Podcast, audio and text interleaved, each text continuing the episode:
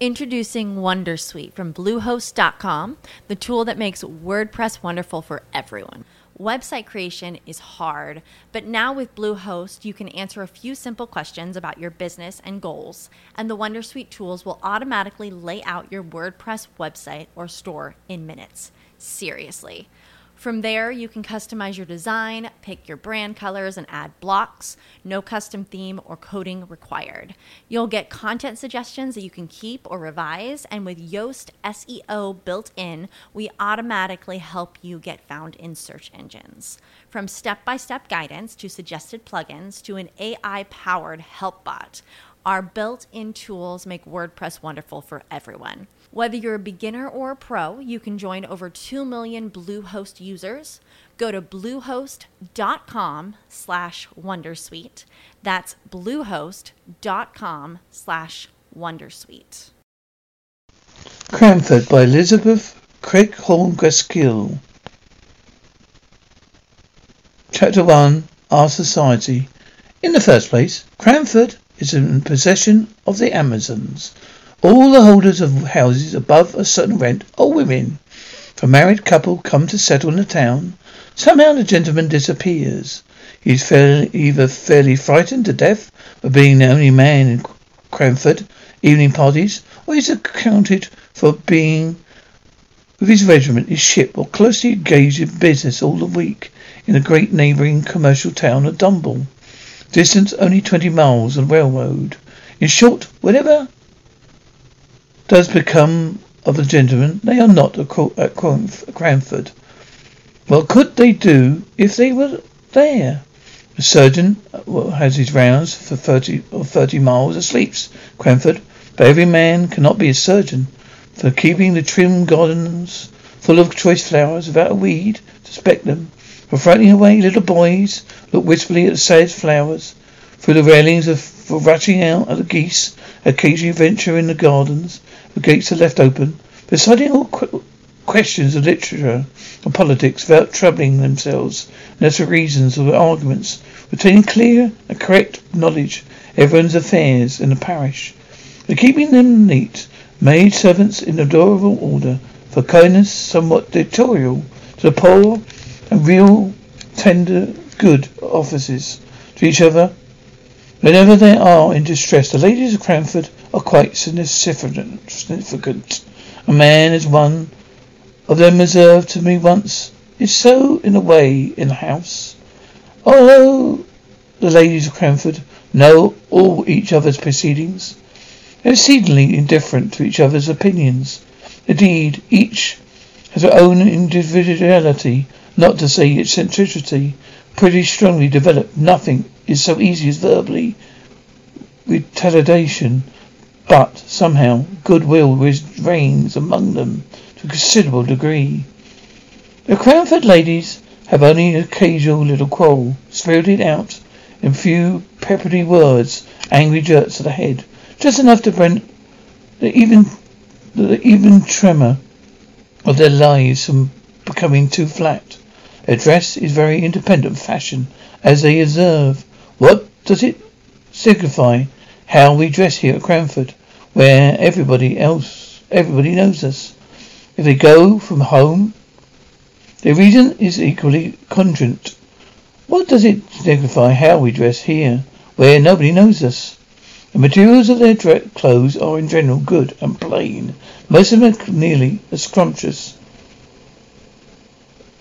And most of them are nearly as scrupulous as Miss Tyler, or me- or clearly memory.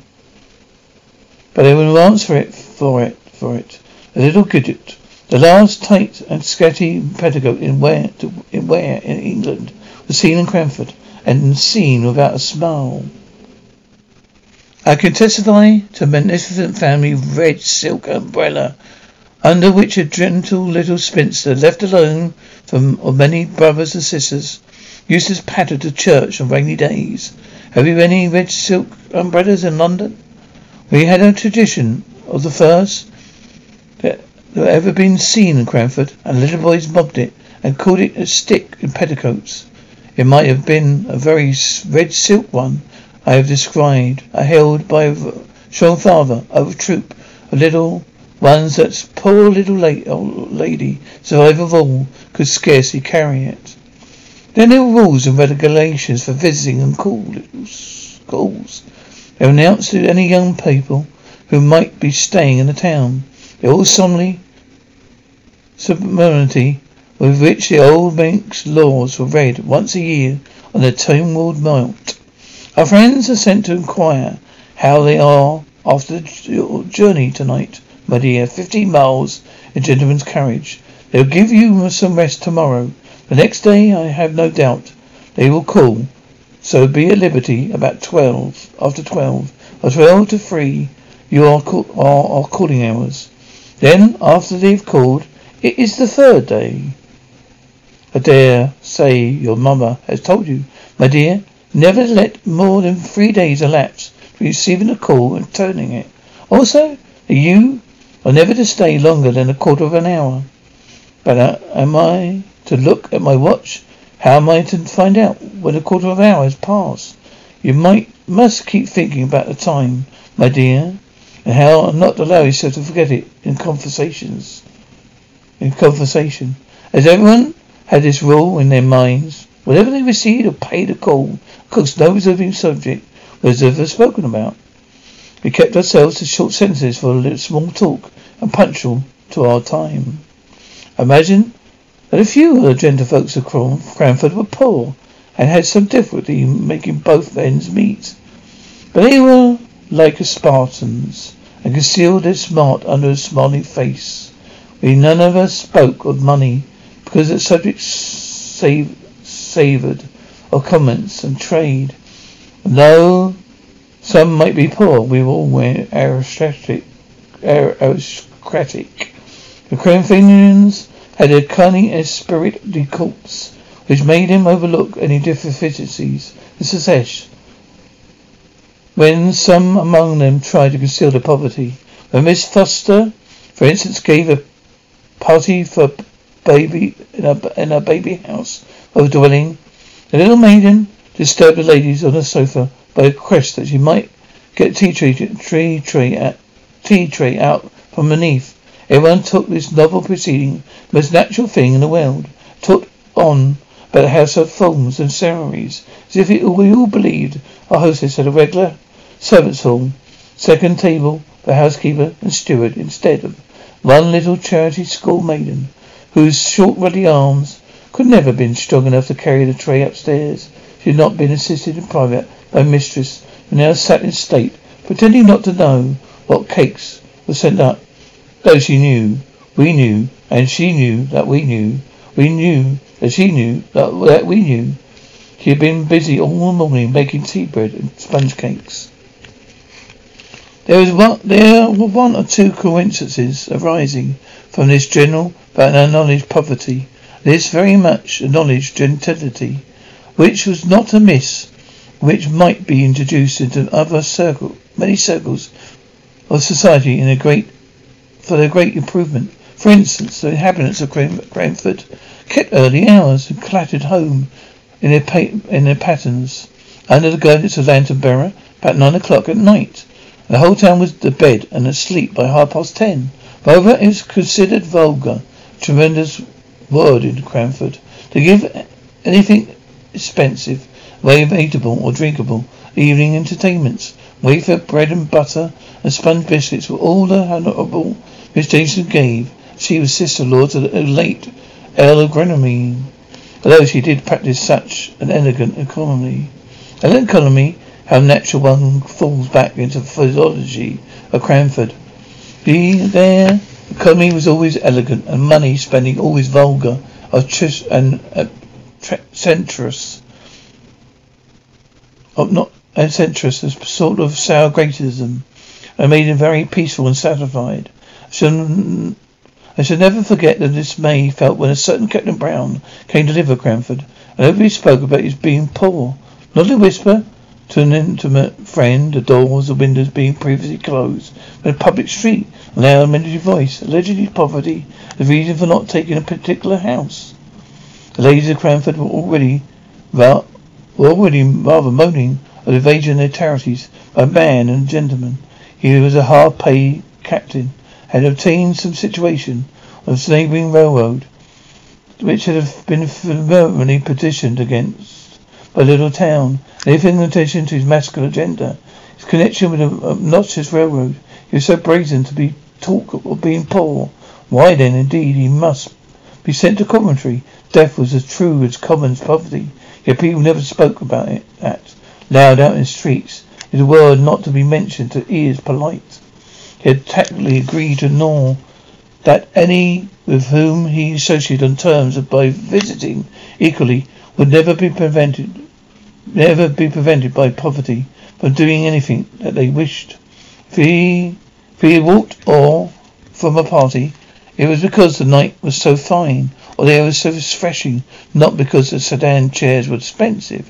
We wore prints, so silks, because we preferred a washing material, and so on, till we blinded ourselves to the vulgar fact that we were, all of us, people of very moderate means.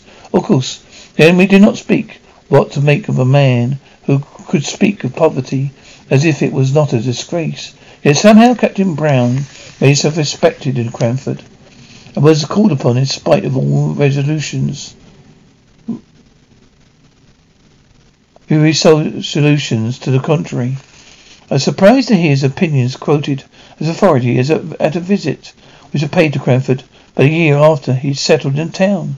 My own friends had been among the British opponents who opposed a visit captain and his daughters twelve months before. Now he's he, now he's even admitted in taboo hours before twelve. True, it was to discover the cause of the smoking chimney for the fire was lit, lighted. But still Captain Brown walked upstairs, nothing daunted. Spoke in a voice too large for the room, a joke quite in the way of a tame man about the house.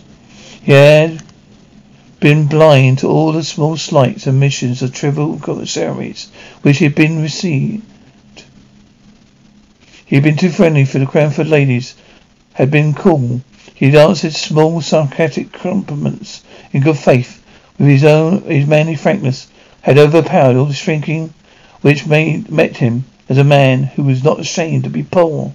And at last, his excellent Mexican common sense, his facility in devising expedients to overcome domestic murmurs, had gained him an extraordinary place in authority among the Cranford ladies. He himself went on his course as unaware of his popularity. He had been of the reverse, and sure he had started one day when we found device to so uh, highly esteemed as to make some counsel which he had given a jest to be taken in sober, serious earnest. It was on this subject. An old lady had an elderly cow, which he looked upon as a daughter. She could not pay the short quarter of an hour call without being told of the wonderful milk or wonderful intelligent this animal. The whole town knew that Connie regarded Miss Betsy Barker's Alderney. Therefore, great was sympathy and regret when, in an unguarded moment, the poor cow tumbled into the lime pit. She moaned so loudly, she soon heard and rescued. Meanwhile, the poor beast had lost most of her hair. Came out looking naked, cold and miserable, and bare skin.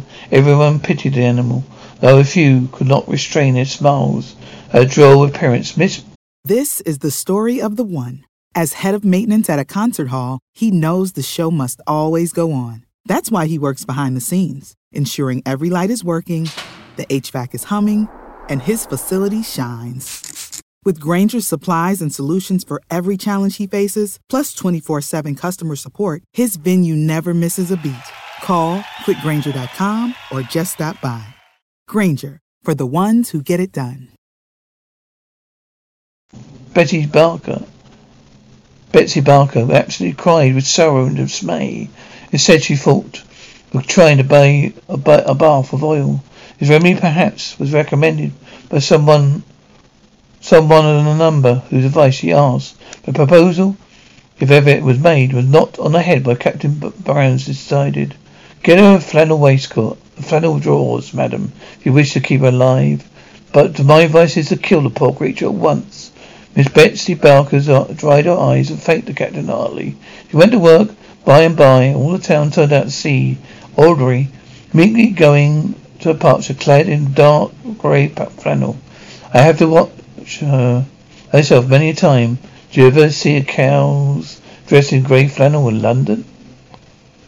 Captain Brown had taken to a small house on the outskirts of the town. He lived with his two daughters.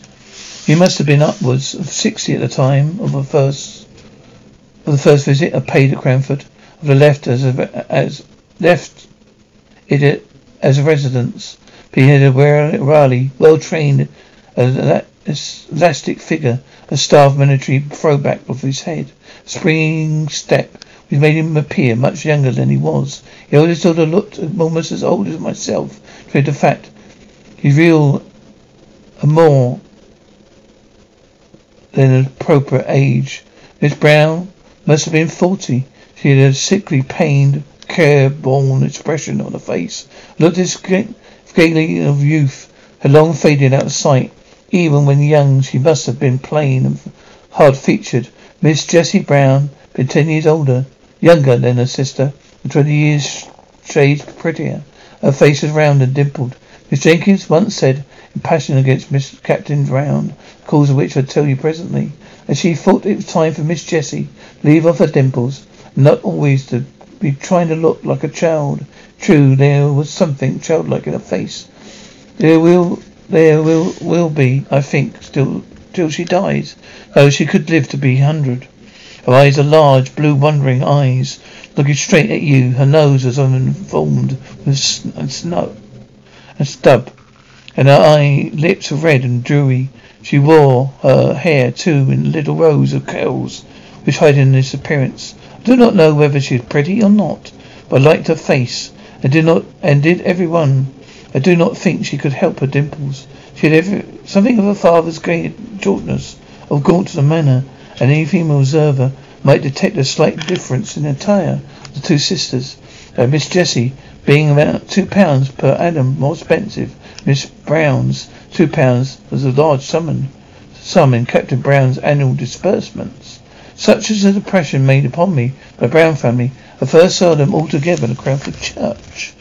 The church, captain and I met before on occasion a smoky chimney, which he had cured by some simple alteration the flue. In church, he held his double eyeglass to his eyes during the morning hymn, and then lifted up his head erect and sang out loud and joyfully. Made the responses louder a clerk.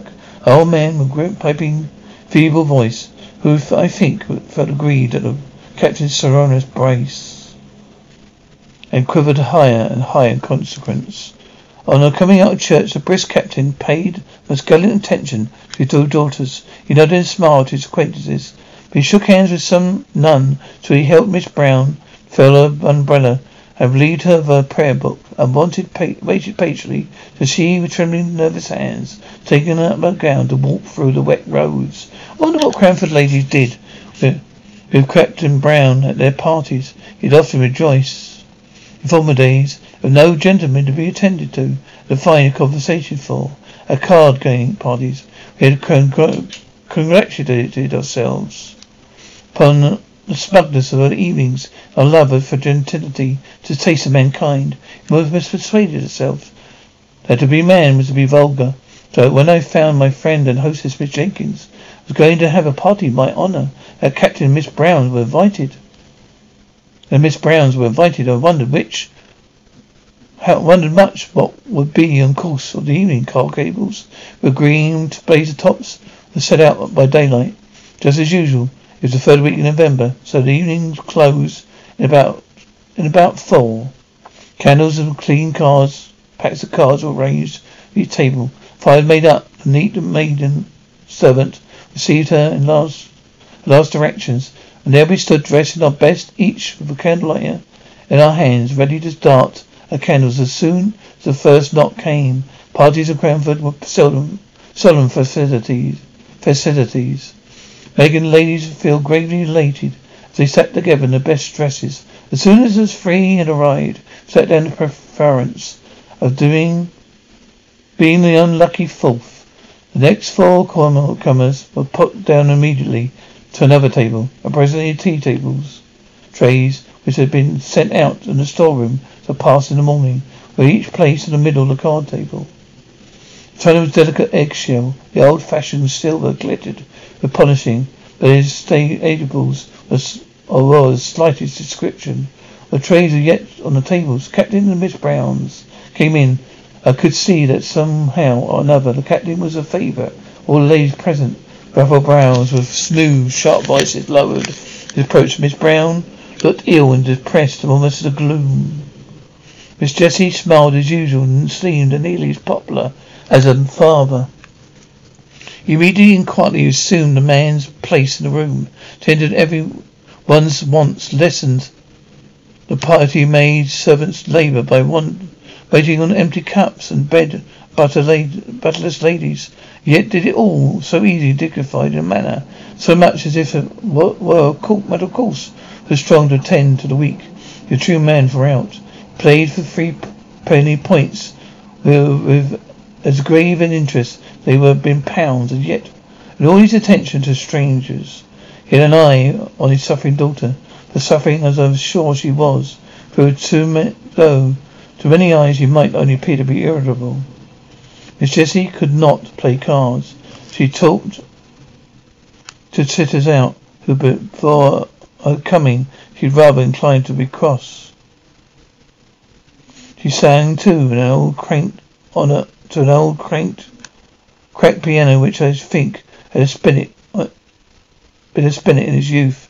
Miss Jessie sang Jock of Hazeldean, a little out of tune, which we, well, we all knows musical. Love Miss Jenkins beat out time, out of time, by way of appearing to be so. It's very good of Miss Jenkins to do this, for I've seen that a little before. She'd been a little, a good deal annoyed by Miss Jessie Brown's other admission, protest of Shetland wool. She had an uncle, our mother's brother, who's a shopkeeper in Edinburgh. Miss Jenkins tried to drown his confession by a terrible cough. Venerable Miss Stimson was sitting at the card table nearest Miss Jessie. Would and what would she say or think if she found out that she was the same room with the shopkeeper's niece? But Miss Jessie Brown, who had no tact, as well we all agreed, the next morning would repeat the information. Sure Miss Pole could easily get her the identical Shetland wool required. For my uncle who is the best assortment of Shetland goods of any in Edinburgh. It was take it was to take the taste out of the, our mouths and sound of, out of our ears. And Miss Jenkins proposed music, so I must say again, very good of her to beat time to the song. The trays reappeared with biscuits and wine, punching at quarter to nine, there was conversation, comparing the cards and talking over tricks. But by and by Captain Brown sported a bit of literature. Have you seen any numbers of Pickwick, Pickwick papers? said he. They've been publishing parts, captain, capital thing. Now, Miss Jenkins, the daughter of the deceased rector of Cranford, and a strength of number of manuscript sermons. A pretty good library of divinity. Consider itself literary, and looked upon any conversation about books to challenge to her. So she answered and said yes, she had seen them. Indeed, she might say she had read them. What do you think of them? exclaimed Captain Brown. Aren't they famously good? So urged. Miss Jenkins could not speak. I must might say I don't think they are by any means equal to Dr. Johnson. I perhaps the author is young, let him preserve. Who knows what he may become if he will take the doctor for his model. It's only too much for Captain Brown to take placity, placity, and I saw the words of his tongue before Miss Jenkins had finished her sentence. It's quite a different sort of thing, my dear madam, he began. I'm quite aware of that, returned her. And I make allowance, Captain Brown. Just allow me to read out you a scene out this month's number, he pleaded, he. I had only this morning. I don't think the company can have read it yet. As you please, said she, taking herself in for an air of resignation. He read an account of the soiree which Sam Weller gave at Bath. Some of us laughed heartily. I did not dare, because I was staying in the house. Miss Jenkins sat in patient gravity. When it was ended, she turned to me, said with mild dignity, Fetch me Rasselas, my dear, out of the book room. When I brought it to her, she turned to get around. Now allow me to read you a scene, and present company can judge between your favourite Mr. Boz and Dr. Johnson. she read out one of the conversation between Rasselas and Imlac. high pitched, a majestic voice. And when she ended, she said, I imagine I can justify my preference to Dr. Johnson. Without definition, Captain screwed up his lip, his lips up, jumped on the table, but he did not speak. She thought she would. He thought she would give him a finishing blow or two. I consider it vulgar and below the dignity of literature, published in numbers. How was Rambler published, madam? said Captain Brown in a low voice, which I think Miss, Miss Jenkins could not hear. Dr. Style was a model for young beginners. A father recommended it to me, began to write letters. I formed my own style upon it. I recommend it to your favourite. Your favourite should be very sorry for him to exchange his style for any such pompous writing, said Captain Brown. Miss Jenkins felt as this a personal front in a way which Captain not dreamed exploratory writing she and her friends considered to be a forte. Many a copy of many a letter been written and corrected on the slate before she seized the half hour just previous to postern time to assure her friends of this or that and Johnson Johnson was as she said, a model in these compositions. She drew herself up with dignity and only replied to Captain Brown's last remark by saying, a marked emphasis on very on every syllable. I refer Dr. Johnson to Dr. Mr. Bowers. It is said, I don't vouch for the fact that Dr. Brown was heard to say in sotto voice, Dr. Johnson, if he did, he was pensionant afterwards, as he showed by going to Stanley in Miss Jenkins' armchair, endeavouring to beguile her conversation on some more pleasing subject. On some more pleasing subject. but she was inexplorable. The next day she made a remark and mentioned about Mrs. Jessie's dimples. Ready for a career in behavioral health? Earn your online degree at Herzing University. Choose from health and human services, psychology, or social work programs. Gain the skills to work, coordinate, and manage nonprofits. Secure a bachelor's in psychology to study mental health or advance your social work career through our online Masters of Social Work. Let us help you become a social change agent. Your future starts now at Herzing University. Text health to 85109. That's health to 85109 or visit herzing.edu. This is the story of the one. As head of maintenance at a concert hall, he knows the show must always go on. That's why he works behind the scenes, ensuring every light is working, the HVAC is humming, and his facility shines. With Grainger's supplies and solutions for every challenge he faces, plus 24 7 customer support, his venue never misses a beat. Call quickgranger.com or just stop by. Grainger, for the ones who get it done.